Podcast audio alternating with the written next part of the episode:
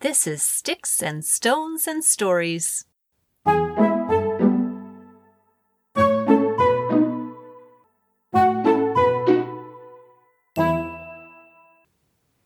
There was, once upon a time, a queen who loved parties. The fancier the better. Every season she would host a great big banquet, a great big feast. But this queen was a bit of a snob, and so she would only invite the most important people of the kingdom. The princesses, the duchesses, the ladies in waiting, the princes, the dukes, the lords, and they would come from miles around to enjoy the delicious treats the queen's royal cooks had prepared. There would be so much food. The tables could barely hold it all. One night, as the queen and her guests were feasting, there was a knock at the castle door. A hungry traveler was passing by and was hoping for something to eat and perhaps a place to spend the night. Hmm, said the queen when her servant came and told her about the traveler. Tell me, just what is this traveler wearing? Well, your majesty, said the servant, her cloak is rather dusty from the road, and her boots are rather scuffed and worn. Oh, completely unsuitable, said the queen. Quick, send her away before she ruins my guest's appetite. So just like that, the traveler was sent away without even a crust of bread or a cup of water. Isn't that terrible? But what the queen and her servant did not realize was that the traveler was actually a powerful fairy in disguise, and it is never a good thing to get on the wrong side of a powerful fairy. This fairy threw back her cloak, raised her arm, and proceeded to cast a spell on a little frog that lived under the castle's drawbridge. May this be a lesson to your queen, said the fairy. This frog will get hungrier and hungrier and hungrier with every single bite. Unless someone breaks the spell by feeding it the one thing that will satisfy its hunger but without telling anyone what that one thing was. The fairy went off into the night and was never seen again.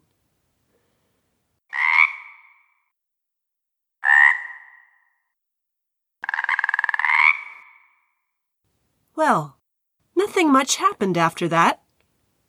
At least, not at first. At least, not that anyone noticed. What was actually happening was that that frog was eating every creepy crawly thing that skittered, swam, or flew past the moat. But no one noticed the bugs disappearing. What one of the servants did notice a few days later was that all the fish in the moat were gone as well, even the biggest ones. And then a few days after that, the queen woke up and realized that she couldn't hear any of the songbirds that normally sang by her window in the morning. Where are my songbirds? she demanded.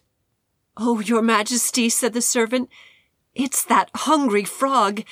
It's eating all your birds. It zaps them out of the sky with its tongue and gobbles them up.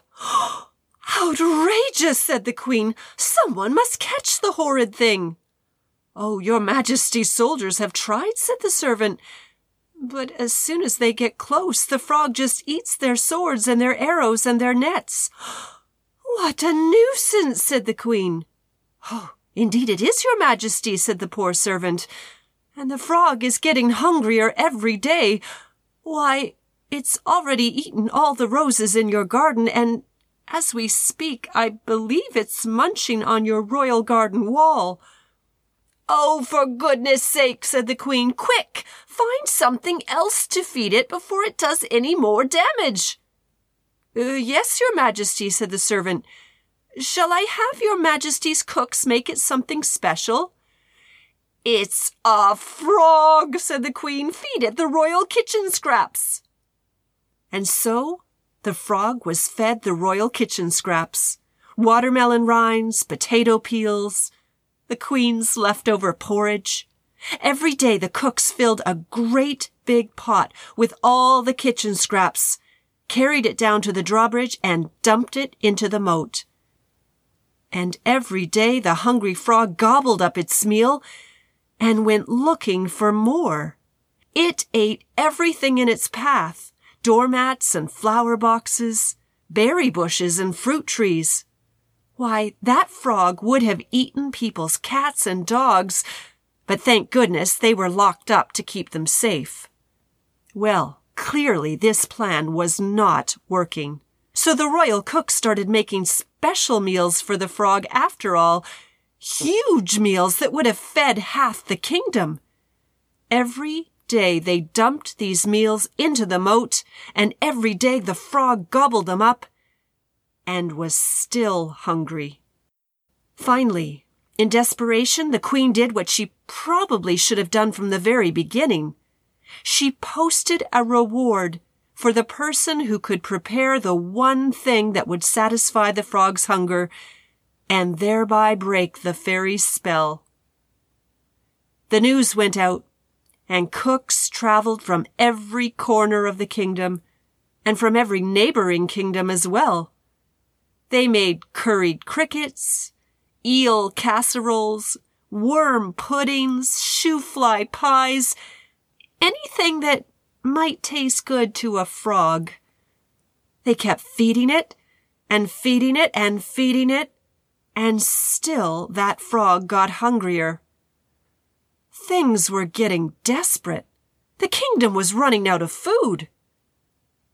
Just then, one of the queen's scullery maids came forward. Now, a scullery maid is just a fancy name for the girl who scrubs all the royal pots and pans. This scullery maid wasn't very old, and she certainly wasn't very important. But she had an idea. Excuse me, Your Majesty, she said with a curtsy, but I was wondering if I might try something. Oh, there's nothing left to try, said the Queen. That horrid frog has tasted everything but the moon, and I doubt even that would satisfy its hunger. But the Queen didn't stop her, so the girl went ahead with her plan. First, she made some cucumber sandwiches, and she cut them into triangles and arranged them on a pretty porcelain plate. Then she picked a handful of juicy red strawberries from the royal garden and whipped some fresh cream, and she even made a pot of hot tea. She found a pretty blanket in the queen's linen closet, carefully packed everything in a picnic basket, and set out for the moat. Now this is the important part. You see, the scullery maid didn't just dump the contents of her picnic basket into the water the way all the others had. No. Instead, she spread the blanket on a grassy bank above the moat, set all the food out very carefully. She even put a bouquet of flowers next to the plate of cucumber sandwiches. Then, in a very polite and only slightly nervous voice, she called out, Mr. Frog, Mr. Frog, would you care to join me for tea? There was no answer, so she called again. It's a lovely day, Mr. Frog. Please, would you do me the honor of your company? The water began to bubble. Then two great big bulging eyes appeared above the surface. Then a great big warty head. Then a great big frog body. Now, a crowd had gathered above the moat to watch the commotion, Everyone was there. The princesses, the duchesses, the ladies in waiting, the princes, the dukes, the lords, even the queen herself. When they saw that great big frog hopping up the bank in their direction, they all shrieked and scurried backwards. But the little scullery maid didn't run away. Instead, she smiled up at her guest. How lovely to see you, Mr. Frog, she said. Would you like one lump of sugar or two in your tea? Well, you can imagine everyone's shock as the little scullery maid began to feed that great big frog with her own two hands. She fed it cucumber sandwiches. She fed it strawberries dipped in cream. She even helped it drink a cup of tea. And with every slurp and every bite, that hungry frog got a little bit smaller and a little bit smaller and a little bit smaller until it was back to its original size. But, but that's impossible, said the queen. That girl has broken the spell. But she didn't feed the frog anything my cooks hadn't already tried. One of the queen's bravest ladies in waiting spoke up. Perhaps, your majesty, it wasn't what she fed the frog, but how she fed it. Perhaps the one thing the frog was hungry for was kindness. And so it was. From that day forward, the little frog had a normal appetite again.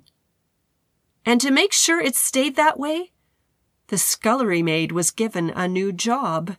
She was promoted to be the frog's special attendant, and she didn't mind at all. It meant she had her own special room in the castle with a balcony overlooking the moat, and she never had to scrub a dirty pot or pan again.